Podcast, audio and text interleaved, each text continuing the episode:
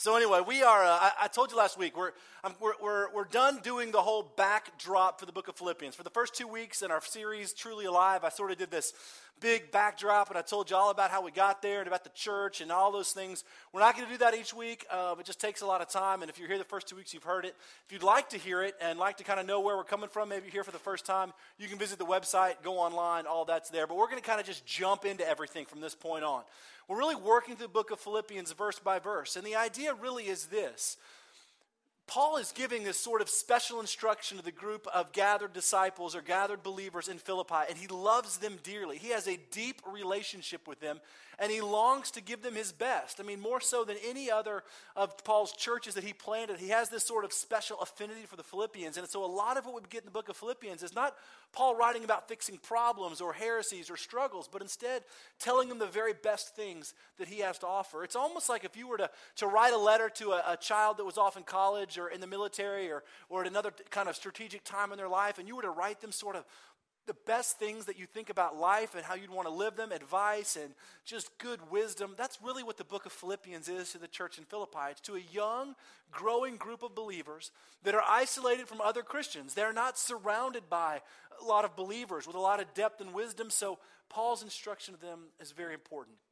And Paul is writing them, telling them that, that life really is more than about just sort of waking up and doing the best you can waking up and drawing breath, and that somehow means that we're living. But, but really, to be alive is, is more about finding moments of joy and obedience as followers of Christ and saying, God, whether I live today or whether I die today, as we're going to learn, everything that I do is for your glory. And so Paul's instruction to them is that, that life has a different definition when you begin to follow Christ. And that's really where this whole series is going is, is God has more purpose for our lives than just simply mere, merely drawing breath and saying, God, I'm going to do my best today but that God has a purpose for our life that exists in joy and obedience and suffering and challenge and finding moments to say, God, you have and are my whole life, and everything I do, I'll do to your glory. And so, for the past two weeks, we've kind of worked from the introduction into the beginning of this letter, and last week we began to talk about perspective. Really looking at it in terms of perspective is one of those things that we use sort of to mean a whole lot of things in our kind of contemporary language. We talk about perspective when it comes to looking at views, looking at things, when it comes to mathematics or architecture, all uses terms like perspective. And, and what we really landed on was that perspective is all about relationships. It's about how one thing relates to another, how you and I see circumstances and situations, and how we orient our life to those things. And that no two perspectives are the same. We may have similar perspectives on things, but they're not the same because I bring my background and my history and my struggles and my issues and all those things to it, and, and you do the same. And even if we're looking at it similar, our perspectives aren't quite the same.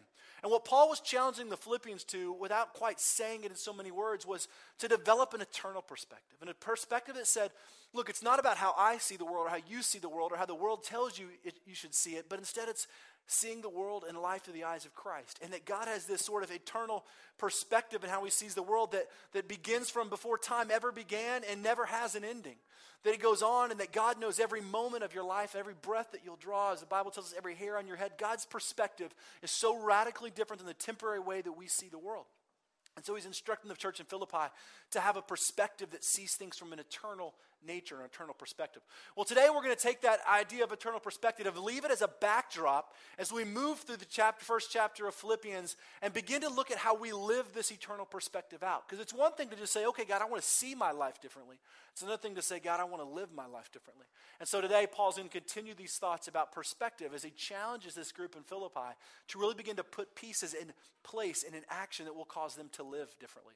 And we're going to lift those out today.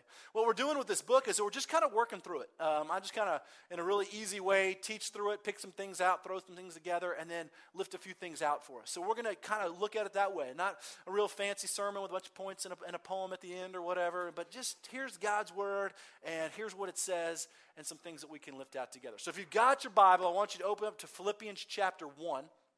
If you don't, there's one right around with you. You can grab it uh, use it. If you don't own a Bible, keep this one. You can have it. I told everybody that first week, Tom buys them for us anyway. So, you know, I'm sure if you ask him nicely, he'll write your name in it or whatever. But he's gonna, he'll get us some more. So it's a lot cheaper than going to Mardel's. You know, Tom's like, yeah, Sharpie. On there. What's your name, John? How do you spell it? Oh, J. Okay, good. And he'll write it on there, and it'll be yours forever. So. Um, anyway, take one of those, and you're welcome to have it. Um, before we uh, open God's Word, Philippians chapter 18 or 118. Uh, let's pray. God, I love the fact that we get to gather together and worship and learn and open your word. I love the fact that this church is made up of, of and led by very imperfect people, uh, Father, that are um, that just have a desire to know you and live authentically. Um, Lord, I pray that as we open your word today and as we study your word, you would teach us something new about your heartbeat and your character. Uh, that God, that we might see the idea of perspective differently as we challenge ourselves to live and think a little differently uh, with a little bit of an eternal perspective. Take a moment in your own heart and just ask God to teach you something today, just in these, these moments that we have together, um, to teach you something about his character or his way, who he is, to open your eyes. Just pray that for yourself.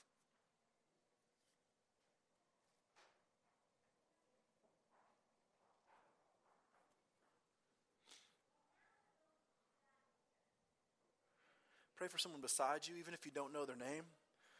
Uh, it doesn't matter. Just pray for them. Pray that God would move in their life. Pray that God would open their heart to who He is.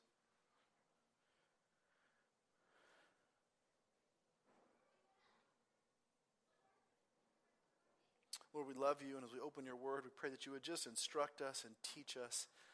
Um, we thank you. We're so grateful for Jesus. Lord, give us a reminder of the reason that we live um, today. And we ask this in the perfect name of your Son. Amen. Sweet, that took 20 seconds. Um, minute hand's not moving. So, um,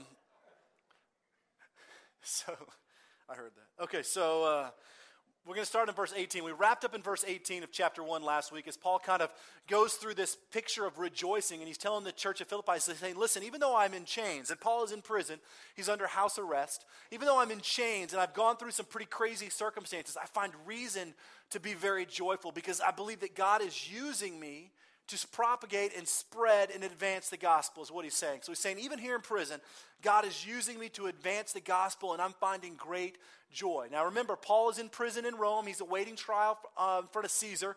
He's actually been in prison for about five years. He's uh, been to several trials up and through kind of the area around Jerusalem. He's been transported to different prisons. He's been put on a boat, made to sail to Rome, shipwrecked, stranded on an island, bit by snakes.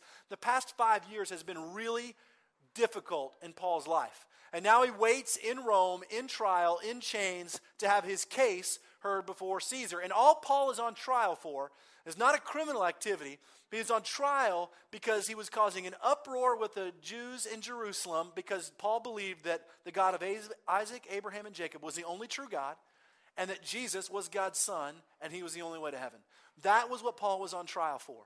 Um, and so he wanted to hear, have his case heard before Caesar because Paul was a Roman citizen. So he's waiting trial before Caesar. But most likely what's going to happen is that Paul is facing, and we're going to learn this, um, he's facing either significant prison sentence or death as he waits trial, being in chains for Christ. And so he's telling the church in Philippi, listen, don't be upset. I'm finding great reason to rejoice. Don't be sad that I'm in jail because God is using me to advance the kingdom of God. So, verse 18, right in the middle, he says, Yes, and I will continue to rejoice. For I know that through your prayers and the help given by the Spirit of Jesus Christ, what has happened to me will turn out for my deliverance. I eagerly expect and hope that I will in no way be ashamed, but will have sufficient courage, so that now, as always, Christ will be exalted in my body, whether by life or death. For me to live is Christ, and to die is gain. If I am to go on living in the body, this will mean fruitful labor for me. Yet what shall I choose? I don't know. I am torn between the two. I desire to depart and be with Christ, which is better by far. But it is more necessary for you that I remain in the body. Convinced of this, I know that I will remain and I will continue with all of you for your progress and joy in the faith, so that through Christ, through my being with you again, your joy in Christ Jesus may overflow on account of me.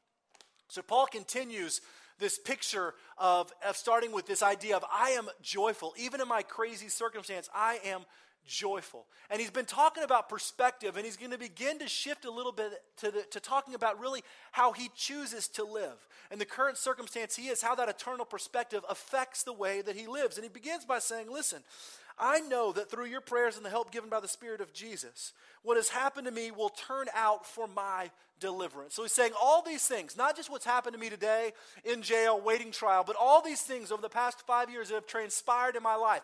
All the imprisonments and the near death experiences and the shipwrecks and the snake bites and all the frustration and struggles that I've had, all the ways I've been in chains for Christ, all those things that through your prayers and the Spirit of Christ Himself will turn out for my deliverance.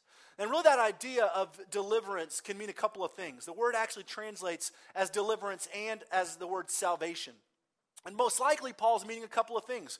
One, he's meaning that sort of eternal picture that he's been talking about, which is all this that's happened will turn out for my deliverance. Literally, me going from death to life, me being delivered from this world to the other. It's a word that we kind of couple with the idea of salvation.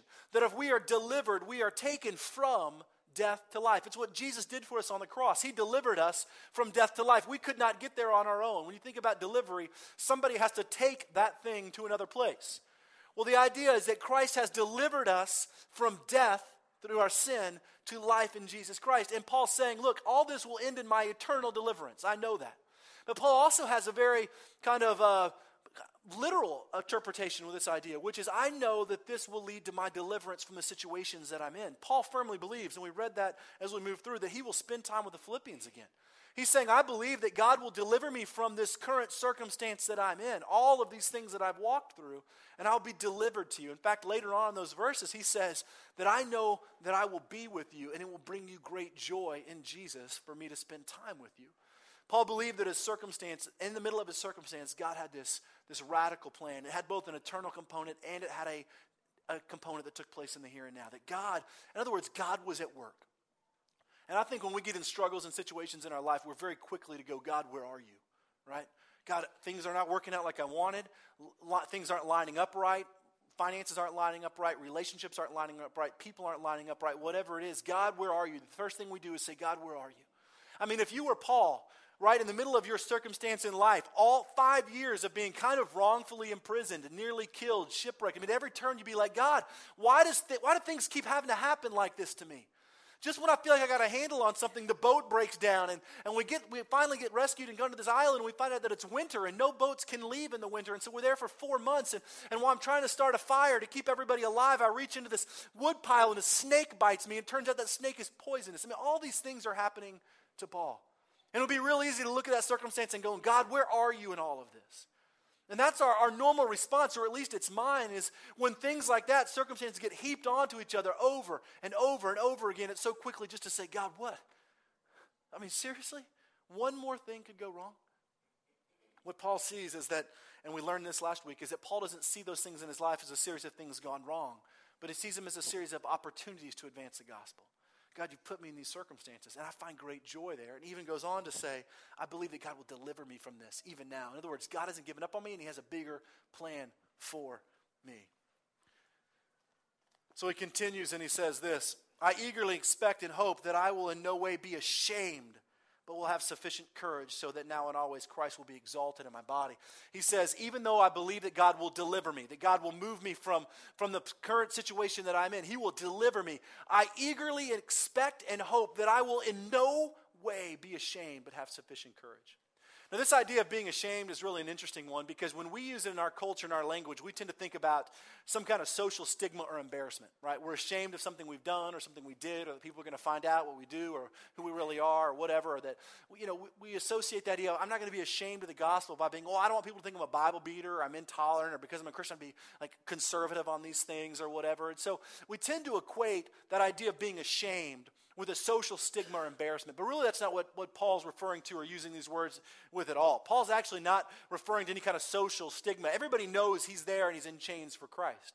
But really, the idea that Paul's using with the word ashamed is that idea of afraid. You've got to, afraid. You've got to realize what's at stake for Paul. Five years, Paul's been waiting trial to decide if he's going to live or die.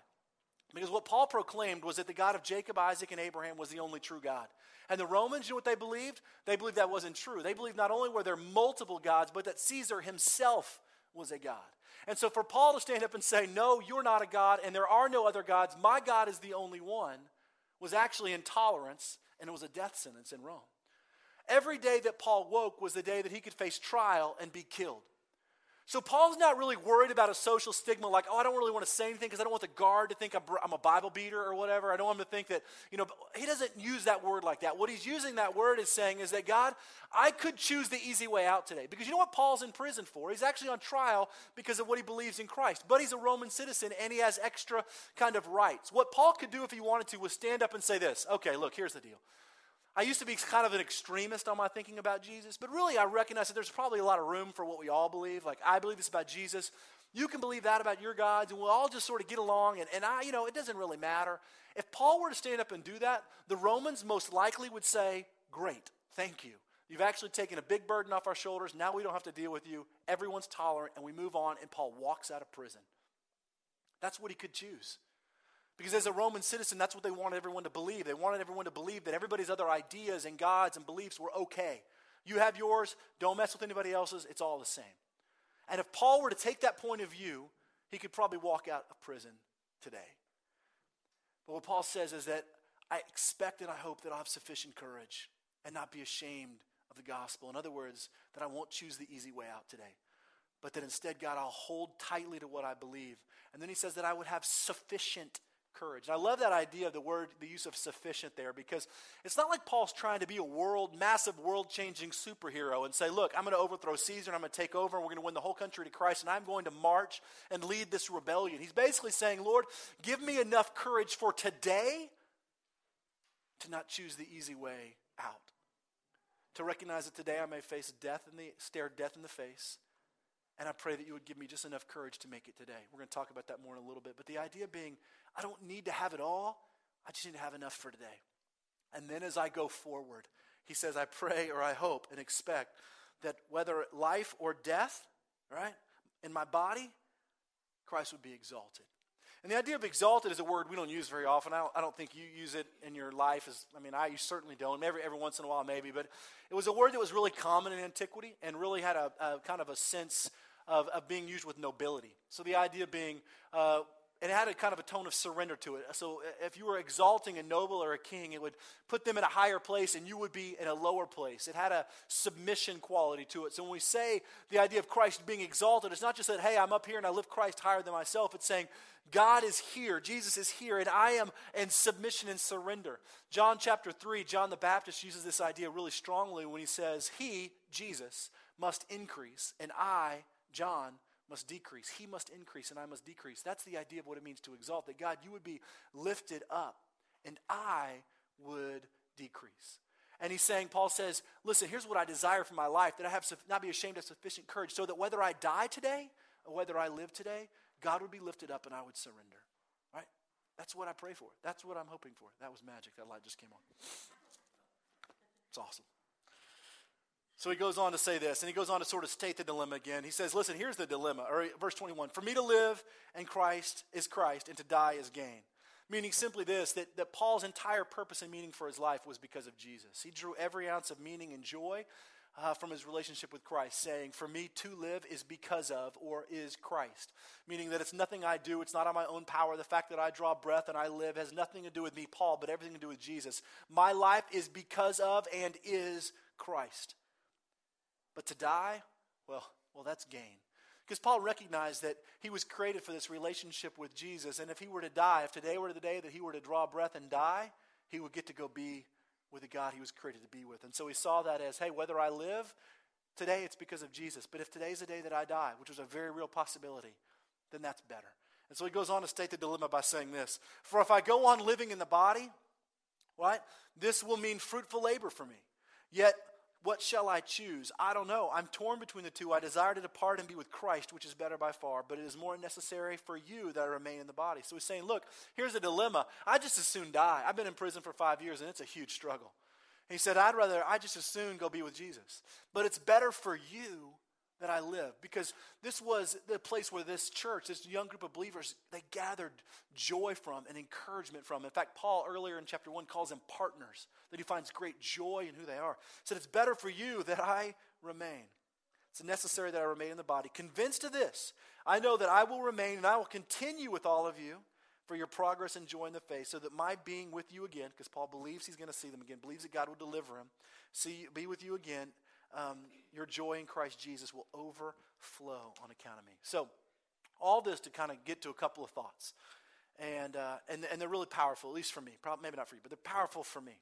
Um, and, the, and, the, first thing that I think about when, it, when I look at this text and I think about my own relationship with Christ is, is the idea of, of trying to remember who my audience is. Now, most of us are people pleasers. We want, we care deeply about, and most likely are consumed with what people think about us. Now, I know that none of us want to use that word. None of us really want to say that out loud. But let's just be honest. We are wrapped up in what people think about us. I know it's really cool to say, I don't care what people think. I do my own thing. Well, nobody really believes that because you want people to like you. You want them to think you're a good husband, dad. You want them to be good at work. You don't want them to think you're a criminal and abuser and all those kind of things. I mean, you want people to think well of you, right? It's, a, it's the reason when I bump into anybody that hasn't been to church in a while and I see you at Starbucks or the bank or whatever, the first thing you have to tell me is why you haven't been to church. You're like, oh, you know, my dog, you know, here's the deal, Trip. I'll be honest, with you. my dog got the Ebola virus. And so we've had to, you know, spend some time with that. And then I, I got a, I started working again on uh, Thursdays. So now I work Wednesdays and Thursdays. So you know, make Sundays hard because I got to make lunches uh, at, in the afternoon. So you know, we've got that whole deal. You know, you feel the need to be like, please don't think that I'm skipping church. I mean, I don't care. I mean, it makes Jesus cry, but I mean, that's a whole other deal. So, I mean, maybe I don't know.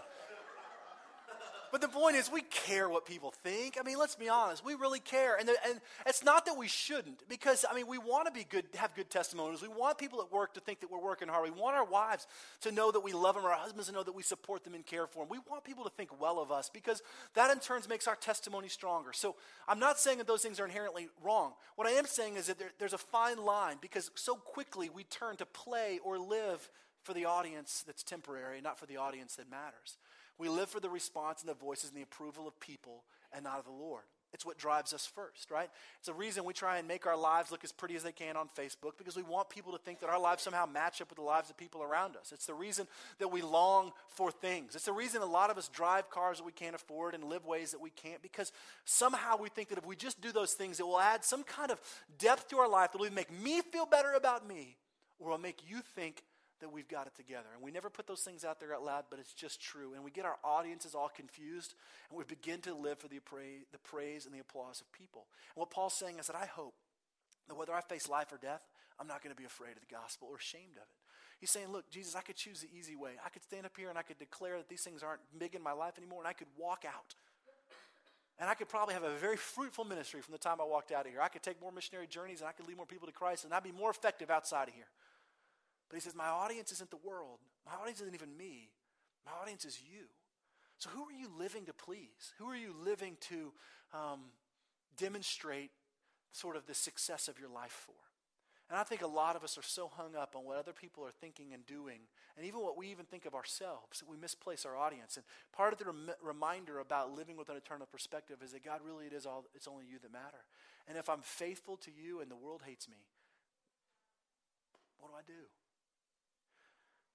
The second thing that sort of jumped out on there to me is the idea of really living for today.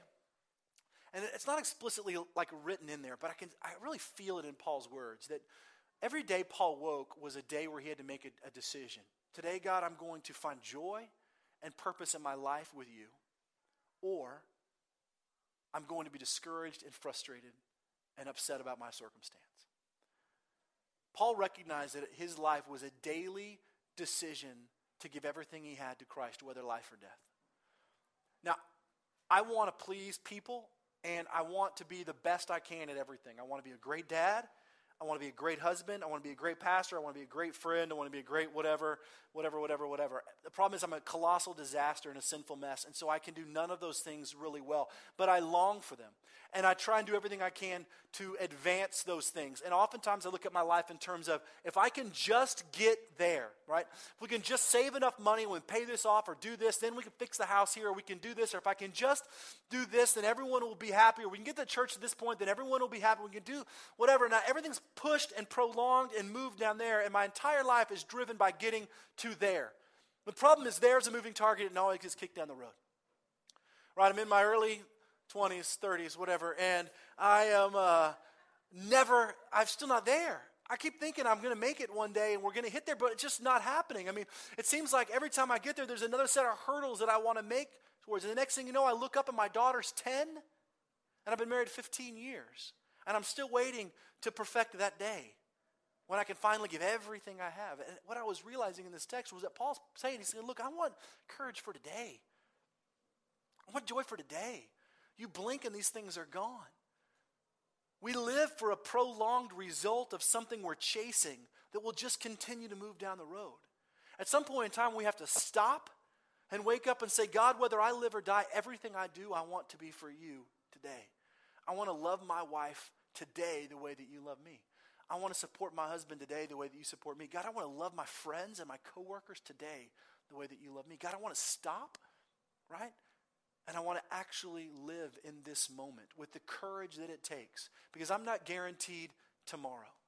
That somebody walks into your life or you have a family member in your life who you know that you deeply want to know Christ and you keep kicking that can down the road to say, when the time's right, when the time's right, when the time's right, the time will never be right. Why? Because you're a disaster, and so am I. At some point in time, today is the day we ask for courage and joy to live in this moment, right now. Meaning, what, what, what we do when we walk out of these doors makes a huge difference. And then finally, there's this idea of, of finding purpose and meaning in life by going to the source directly to Christ. And I won't talk a lot about this simply because I've, I do this all the time, but the idea is simply this Paul says, For me to live is Christ and to die is gain, meaning everything in my life is wrapped up in Jesus. That's it. I live not because of Jesus, but I live because Jesus allows me to. He gives me life and breath. He gives me reason to sing and dance and love. He gives me reason to rejoice in prison. He gives me reason to see my current circumstances as opportunity for the advancement of the gospel. My entire life is Jesus. And a lot of us walk around this earth with hopeless kind of meaningless, empty lives, and we wonder why. We try and stuff everything we can into every one of those corners. We try and do it with affection of people, we try and do it with things and stuff and whatnot. And the reality is that we'll never find joy and meaning and purpose into our life until we go to the source the source of life, the source of meaning. And that's what Paul's saying. He's saying, For me to live is Christ. That's it. That's it. And if I were to die, well, that's just better. I was telling somebody the other day, about a week and a half ago, uh, struggling, having huge issues, that at the end of the day, we're never going to be able to fix those issues until we return to the source and just say, God, you're all that matters. No amount of doing or praying or sitting up or whatever is going to make any difference until we just say, Jesus, I want you to be my life. I want you to be the meaning of my life. I want you to be the reason that I live. And there's probably no better picture of, of this sort of lived out eternal perspective in our lives in this table. This table really is the picture of Christ's extravagant love for us. It's, it's the picture that calls us to remember our audience being the audience of the God that created us, that we're called to live in this moment today and to return to the source to find our strength and joy and courage. We won't draw it from anywhere else. You know, on that night that uh, Jesus was betrayed, he got together with the disciples and he taught them, and they had incredible moments. Um, but he, he did something that would forever change um, the way that we celebrate and worship together. And that is, he gave them a demonstration of what he was about to do. That Jesus was about to give his life as a sacrifice for the sin of humanity. And he gave them a way of remembering those moments. And that's really what this table is. This table is a reminder of God's extravagant, unconditional, amazing love for us that calls us to a life that is beyond the temporary and rooted in the eternal. And so today, as we celebrate this meal together for the first time in our new space, it means the exact same thing it meant to those gathered believers some 2,000 years ago. That Jesus is so deeply in love with us that he would lay down his own life that we might know him. The ultimate picture of eternal extravagance when it comes to the way that he loves us. Let's pray. Lord, I thank you that you are a God that moves beyond all of our expectations, that moves beyond all of our dreams and desires, God, to remind us of your calling and purpose in our life. God, you created the stars and the trees, that you literally breathed life into our lungs. Psalm 139 says that you created our inmost being. Lord, I pray that as we gather in this place, we would be reminded of that. And that you sent your Son, that in the middle of our helpless, struggling, sinful state. He died for our sin, that if we believe and trust in Him, we have eternal life and the promise of His return. Be glorified as we share this meal together. We ask this in Jesus' name. On that very night that Jesus was betrayed and he sat with his disciples, after giving thanks, he took a loaf of bread and he broke it. And he said, This bread is my body broken for you. Do this in remembrance of me. In the same way, after he had taken the bread, he took the cup and he poured it and he said, This cup is my blood shed for the forgiveness of sins. It's the new covenant poured out for you. That when we take of this bread and we drink of this cup, we proclaim the Lord's death until he comes again. This morning and always, uh, we take communion by means of intinction, which is a really super fancy uh, word that just means take a piece of bread and dip it in the cup. We'll have two stations. We'll have one in the back. We're trying to use our new space well. One in the back of the room and one down front. We just ask that this side of the room uses this one and this side of the room uses that one. And you go through you take a piece of bread and you dip it in the cup. But as we participate in this meal together, let us remember that this isn't some ritual. This isn't something that we do that's become church practice, but this is an earth shaking movement of God's love. And that as we celebrate this meal together, we are proclaiming the eternal nature of who God is, that He is our audience, that we're called to live in these moments, and that He is the source for the meaning and joy in our lives. So, as we prepare to take this meal together, I'm going to invite our servers to come forward.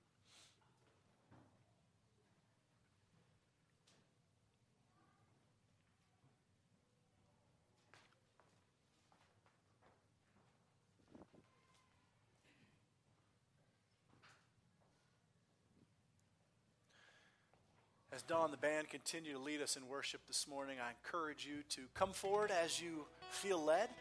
Use the moments to sit there and deal with the Lord if you must, if you need to, whatever God's working in you. Come forward, or, or I guess back.